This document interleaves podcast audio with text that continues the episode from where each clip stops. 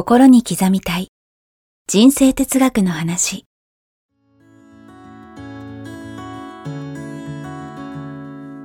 学校に行けない子どもたちからオリンピック選手をはじめとするアスリート企業経営者マネージャー新入社員メンタルサポーターとして20年間にわたり講演研修を行ってきた成田義則が今と未来を変える人生哲学の話をお届けします。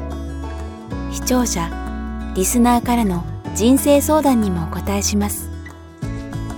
こんにちは早川洋平です。えー、皆さんこんにちは成田義則です。心に刻みたい人生哲学の話、えー、今週もやってまいりました。成田さんよろしくお願いします。よろしくお願いします。さあ、えー、今日はですね、はい、えー、視聴者の方からご質問をいただいていますので読みますね、はい40代男性の方からいただいています、はいえー、普通に話しているつもりですがどうやら部下が萎縮しているようです、はい、読みます、詳細を。今年の春から課長職に就くことになりました。10人ほどの部署です。積極的にコミュニケーションを取る部下がいる一方で話が噛み合わない部下もいます。彼は20代後半で真面目に働いてくれますが、内向的な傾向があります。以前、何でも話を聞くからもっと積極的に報告や提案をしてごらんと面談の際に提案したのですが、それ以降ますます萎縮してしまって逆効果になりました。内向的な部下が積極性を持ってコミュニケーションを取れるようになるには、どんな接し方をすればいいでしょうか？アドバイスいただけたら幸いですという。はい。いや、これもね、よくある。あるんじゃないですか？はい。お話ですよね。はい。まあ僕も実は昔は、これだったんですよ。はい、えっ、ー、と、言う方ですか？はい。萎縮させちゃう方。はい。あ信じられないですね。成田さんと話すと、ちょっと怖いと。全然考えられないですよね、今なりいやいや、本当にそうなんです。はいはい、で、なぜかというと、はい、まず話し手の方に、うん、もう、私は間違ってない、うん、正解はこれだっていう確信があるんですよ。なので、なぜそれがわからないっていう気持ちが持ったまま言葉を出るんで。まあもう前提がそこから入っちゃってるわけですね。前提がそこから入ってるので、まず顔の表情が硬い。うん、だから表情も柔らかくしないと、はい、言葉も硬くなってしまうので、はい。表情を柔らかくしてって、うん、体と心っていうのは連動してるって話をしましたよね。そうですね。なので、満面の意味で、うん、なんだバカ野郎って言ったって怒れない、確かに。もうそれと同じでですね、はい、まず一つは心の中が、はい、もうこの子のいいところをどんどん伸ばしてやろうと、うん、いいところを引き出してやろうという温かい心で、まず望むことが一つ。どっちかっていうと、ついつい真面目な上司ほど、はい。マイナスばっかり、ここの、ここダメ、あそこダメを前提に、こわもてで、つい上から言ってしまう。はいはい、なぜこれができない、うんうん、なぜわからない、はい、そうすると、気が弱い部下は、どんどん萎縮していってしまうわけですよね。なので、相手が萎縮するってことは、自分の表現が相手にとってはとてもきついということなんですね。まあその表れですよね、うん。で、自分ではそんなつもりないんですよ。本当そうですよね。一切そんなつもりないし、すごいお、あたかく。そうそう、むしろね。むしろ。寄り添ってる。寄り添って、うん、で、もうなんとか相手が良くなってほしいと思って話してるんですが、はい、そこをね、うん、ちょっと変えていかなきゃいけない。うんうん、じゃあまずどうするのって言ったら、うん、心の中が、まず相手を、すごくナイーブな相手だと。で、より相手のいいところを伸ばしてあげたい、引き出してあげたい、いう思いをまず温かく持つと。そして次に表情。はい、表情もできるだけ笑顔で。はい、そしてまずは質問から声をかけてあげる。質問。うん。どうした？何かあった？って。まあ、今回どうしたって、うん、お前な、これとこれとこれがさ、うん、ってこう来るじゃないですか。もうその時点で萎縮ですね、もうこっちは。もうその時点で、もうガード入っちゃうので、はい。はい、そうじゃなくて、笑顔で、ねえねえ、今日どうした？で、それで聞いてあげることですよね。うんうんうん、何があったって？うん、あ、そうか。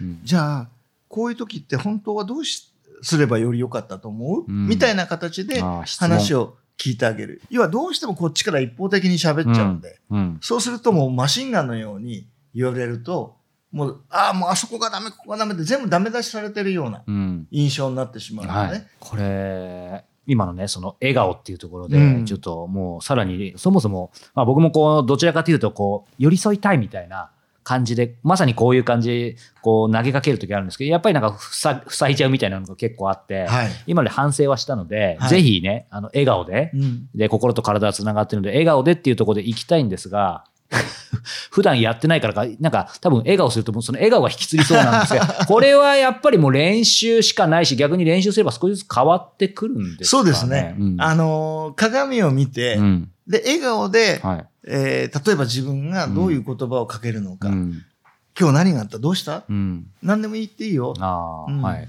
で、どう思った？とかね、笑顔で鏡を見て話しかける練習をすれば、だんだん上手くなります。で、一番いいのは、鏡見てよりも映像で撮って、はい、で、後から見る。ああ、最初嫌ですけどね。あ、でもそれは絶対ありますよね。これはすごくいい効果があります。うんうんうん、どうしても鏡でその場で見るとなんかこうぎこちないけど、はい、映像で撮っといて後から見ると、あ、これまだできてないなとか、うんうん、あ、ここ硬いなとか、わかりますよね、うんうんうん、で、自分の映像見るの嫌じゃないですか。嫌です。すごく嫌なんですけど、はい、でもそれが一番多分、多分、あ、あの喋り方良くなかったなとか、うん、あそこ気になるなとか、わかるので、ね、やっぱりぜひね、自分でスマホで話しかけて見返す。うん、いうトレーニングやったらいいかもしれないです。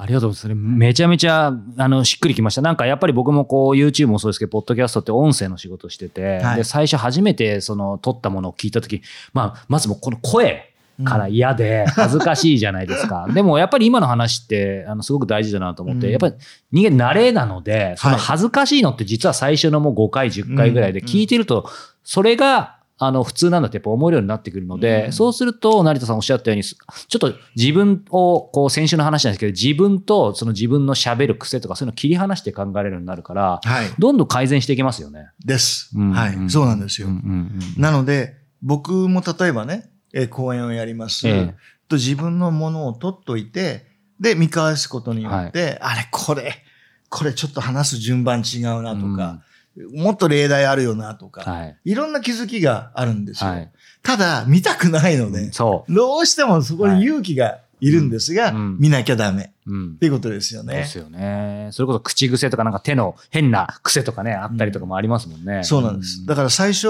自分の講演を取った時に、えーとか、あーとか、うーとか、これがやたら多くて、何これみたいな。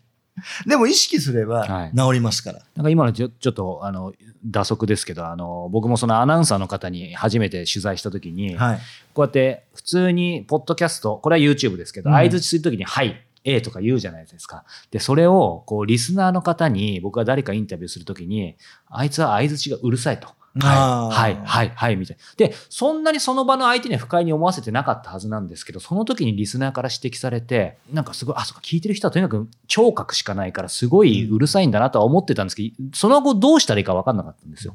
そしたらそれをアナウンサーの方、プロなので、そのままインタビュー中に講師今度で相談したら、はい、早川さん、それはね、こう、はいは目の前の相手と毎回はいはい言う必要なくても、さすが成田さんもすでにやってらっしゃいますけど、別にこう、声出さず、うなずくだけで全然十分なんだと。まあ、たまに入って言えばいいだけでっていうことをやっぱ言っていただいて、そのくらいなんて言うんでしょう。自分で自分のことってわかんないので、まあ、多少ね、最初は今の話で恥ずかしいだったり、えー、僕のようにこういう番組やらせていただいてたリスナーとか視聴者からちょっとね、耳の痛い言葉いただくかもしれないですけど、やっぱりそうやって鏡で何か映してもらうのって大事ですよね。やってる本人は、もう常にベストを尽くしてるんですよ。はい。良かれと思ってやってるんですよ。うんで、そこで注意を受けると、うん、何言ってんのと、俺はここまでベスト尽くしてんだよっていう気持ちが出ちゃうと、人の忠告聞けませんよね。そうなんですよ。だからね、ここを変えないと、うん、要は自分はもちろんベスト尽くしてやってると。うん、だけど周りから見ると、うん、えー、ってこともあるんですよ。はい、例えばですね、あるえー、会場ね、はい、えー、たまたま会場がね、ちっちゃい会場しか取れなくて、はい、で、まあ、勉強会をやるんで、僕が講師で行ったわけですね。はいそうしましたら、行ったらですね、はい、25人ぐらいは最低でも来るはずのところが15人しか入れない会場だったんですよ。で、入った瞬間に、うわどうしようって。まずい。あと10人どうやってやるって思ったんですよ。そしたらその表情を見た、す、で、に来てた人が、うん、成田さんは、ね、こんなちっちゃい会場で公演ができるかっていう顔をしたって。わ、うん、かります？これは、ある意味コミュニケーションの、はい、やっぱり本当ちゃんと取らないと偉いことになっちゃうんですけど、うん、見てる本人は、いろんな思いを勝手にする。うん、で、こっちも分かってくれてると思うわけですよね。はい、だから、そういう顔をしてるっていうのは、まさかそんな風に取ってるなんて思ってないですよね。だから、ね、コミュニケーションってすごく難しくて、うん、やっぱり言葉がすごく大事で、うん、例えば僕がそこに入って、はい、うわー、あと10人来るんですけど大丈夫かなって言えばね、うん、何の誤解誤解もなかった。そうですね。で、言葉がなくて、やべこれはどうする、あと10人。みたいなところで言葉出さなかったんで、誤解受けちゃったっていうのもあるんですけど、もし言ってもらってたら、その誤解ないですよね。そうですね。成田さん、なんでそんなね、もうこんな人数でできないよみたいな顔するんですかって、もし言ってくれてたら、ね、いや、そうじゃなくてこうですよって言えるじゃないですか。人間のね、ミスアこうコミュニケーションの行き違いってそういうところから起こるんですよ。なので、相手もですね、いわゆるできるだけ誤解がないように伝えてあげる。はい。うん、で、逆に何か指摘された時に、喜んでそれを受けてあげないと、うん、どんどんどんどんお互いが離れていっちゃうんですよ。はい、だから、そこはね、すごく大事で、うん、とにかく何か言ってもらうことのありがたさ、とにかくまずそこに感謝して、はい、えー、まず相手のことを聞く、で、自分のメッセージもできるだけ大事な部分を端折らない、全部ちゃんと伝えるっていうね。これがコミュニケーションですごく大事なところで、誤解がないところで。うん、なんか今お話があってて、やっぱ思いました、その、はしょらない、うん、で、その言葉足らずって言葉もありますけど、はい、なんか自分のこう、文章長いのを言い訳にするわけじゃないんですけど、やっぱりこう、会った時だとね、その辺のニュアンスって、まあ相手の時間とかもありますけど、ある程度話せるじゃないですか。はい、最近ちょっとやっぱりね、難しいなと思うのは、リモートワークとかね、いろんなこともどんどん進んで、今まで以上に合わないコミュニケーション、はい、まあ LINE だったり、チャットだったり、結構増えてるじゃないですか。で、それってどちらかというと、要点を簡潔に簡潔にみたいので、もちろんそれも大事なんですけど、省く、短くするっていうことがすごくみんなややもすると、常にそれと向き合わされてるので、時と場合にはよるんですけど、やっぱりきちんと伝えること、はしょらないこと、だから伝えることのこう、今求められるものがなんか、世界全体結構難しい、大変な時代ですよね。今、LINE とかメールが多いですよね。うん、そうすると、文章によって、あれ、この人怒ってんのかな？そう。え？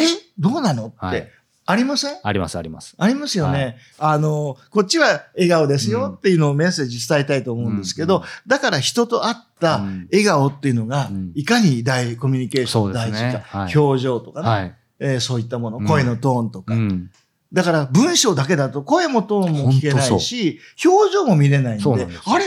怒らせたかなとかね、うんうん、嫌なのかなとかってね、うん、だからそこに絵文字が一つ、はい、楽しいマークとか、ニコニコマークとか、ね、何かつくことによって、ああ、この人喜んでくれてるのかなとか、わ、かりますもんね。そうなんですよね。うん、僕もほぼ、ほぼだいや、気をつけてるつもりですけど、まあそうは言っても逆にこっちもイライラしてる時とかあるじゃないですか。うん、そういう時も自分自身も含めて絵文字使って、相手に圧を与えないようにしてるんですけど、うん、これはあの自分もできてないくせに言うのもあれですけど、やっぱりね、あの、そう、普段柔らかくても、そういうやりとりしてても、もう、急に絵文字とかなくなると、やっぱちょっと怒ってるなみたいなありますよね。ありますよね。実際怒ってる。うん、そうなんですよ。でなんかそういうこともあって、僕、勝手な、あの、想像もありますね。成田さん、やっぱり電話をここ一番で結構使われるじゃないですか。はいはい、でなんかその辺でやっぱそういうのもあるんですか？そうですね。やっぱり、うん、もう電話が一番声のトーンとか、気持ちがね、うん、一番合う、合って話すのが一番いいんですよ。でも電話の方がメールよりより、うん、より説明ちゃんとできるし、うん、思いが伝わるというね、うんうん、いうふうに思うんですよ、うん、いや、なんか今日はもうこのご質問からもうコミュニケーション論みたいなね、深いところまで行きましたけどね。ね質問何でしたっけ一番。質問は普通に話してるつもりですが、どうやら部下が意識しているようです。あそうです、ね、いや、大丈夫ですよ。もうものすごい深い話になりましたけど、これを15分でもセミナーになりましたね。いやいやいや。いやでも本当にね、まずね、自分でどんな表情してるのかなんかもね。そうです。鏡で見てみようかなと。うん、だから相手にフィードバックしてもらうってこともすごい大事で、うん、一番大事なのは指摘してもらうことに対して嫌な顔絶対しちゃいけないってことです。本当ですね。うん、もう指摘してもらったらありがたいと思わないと、はいうん、誰にも何にも言われなくなっちゃうんで、そうすると、もう本当に孤立してきます。そうですね。うん、そこは気をつけたいですね。はい。自分はね、ベスト尽くしてると思うんですよ。はい、ところが相手がどう思うかが、ちゃんと間違ってれば、逆効果です、ね、そうですね。はい。はい。ぜひぜひ。はい。ありがとうございます。はい。さあ、えー、この番組では成田さんへのご質問、ご感想を引き続き募集しております。えー、詳しくは、えー、概要欄からお寄せください。そして、えー、この番組がテキストでもお読みいただけるようになりました。えー、無料のニュースレターにご登録いただくと、えー、この番組のテキストが、えー、お読みいただけます。こちらも合わせてご覧ください。はい。ということで、成田さん、今日もありがとうございました。ありがとうございました。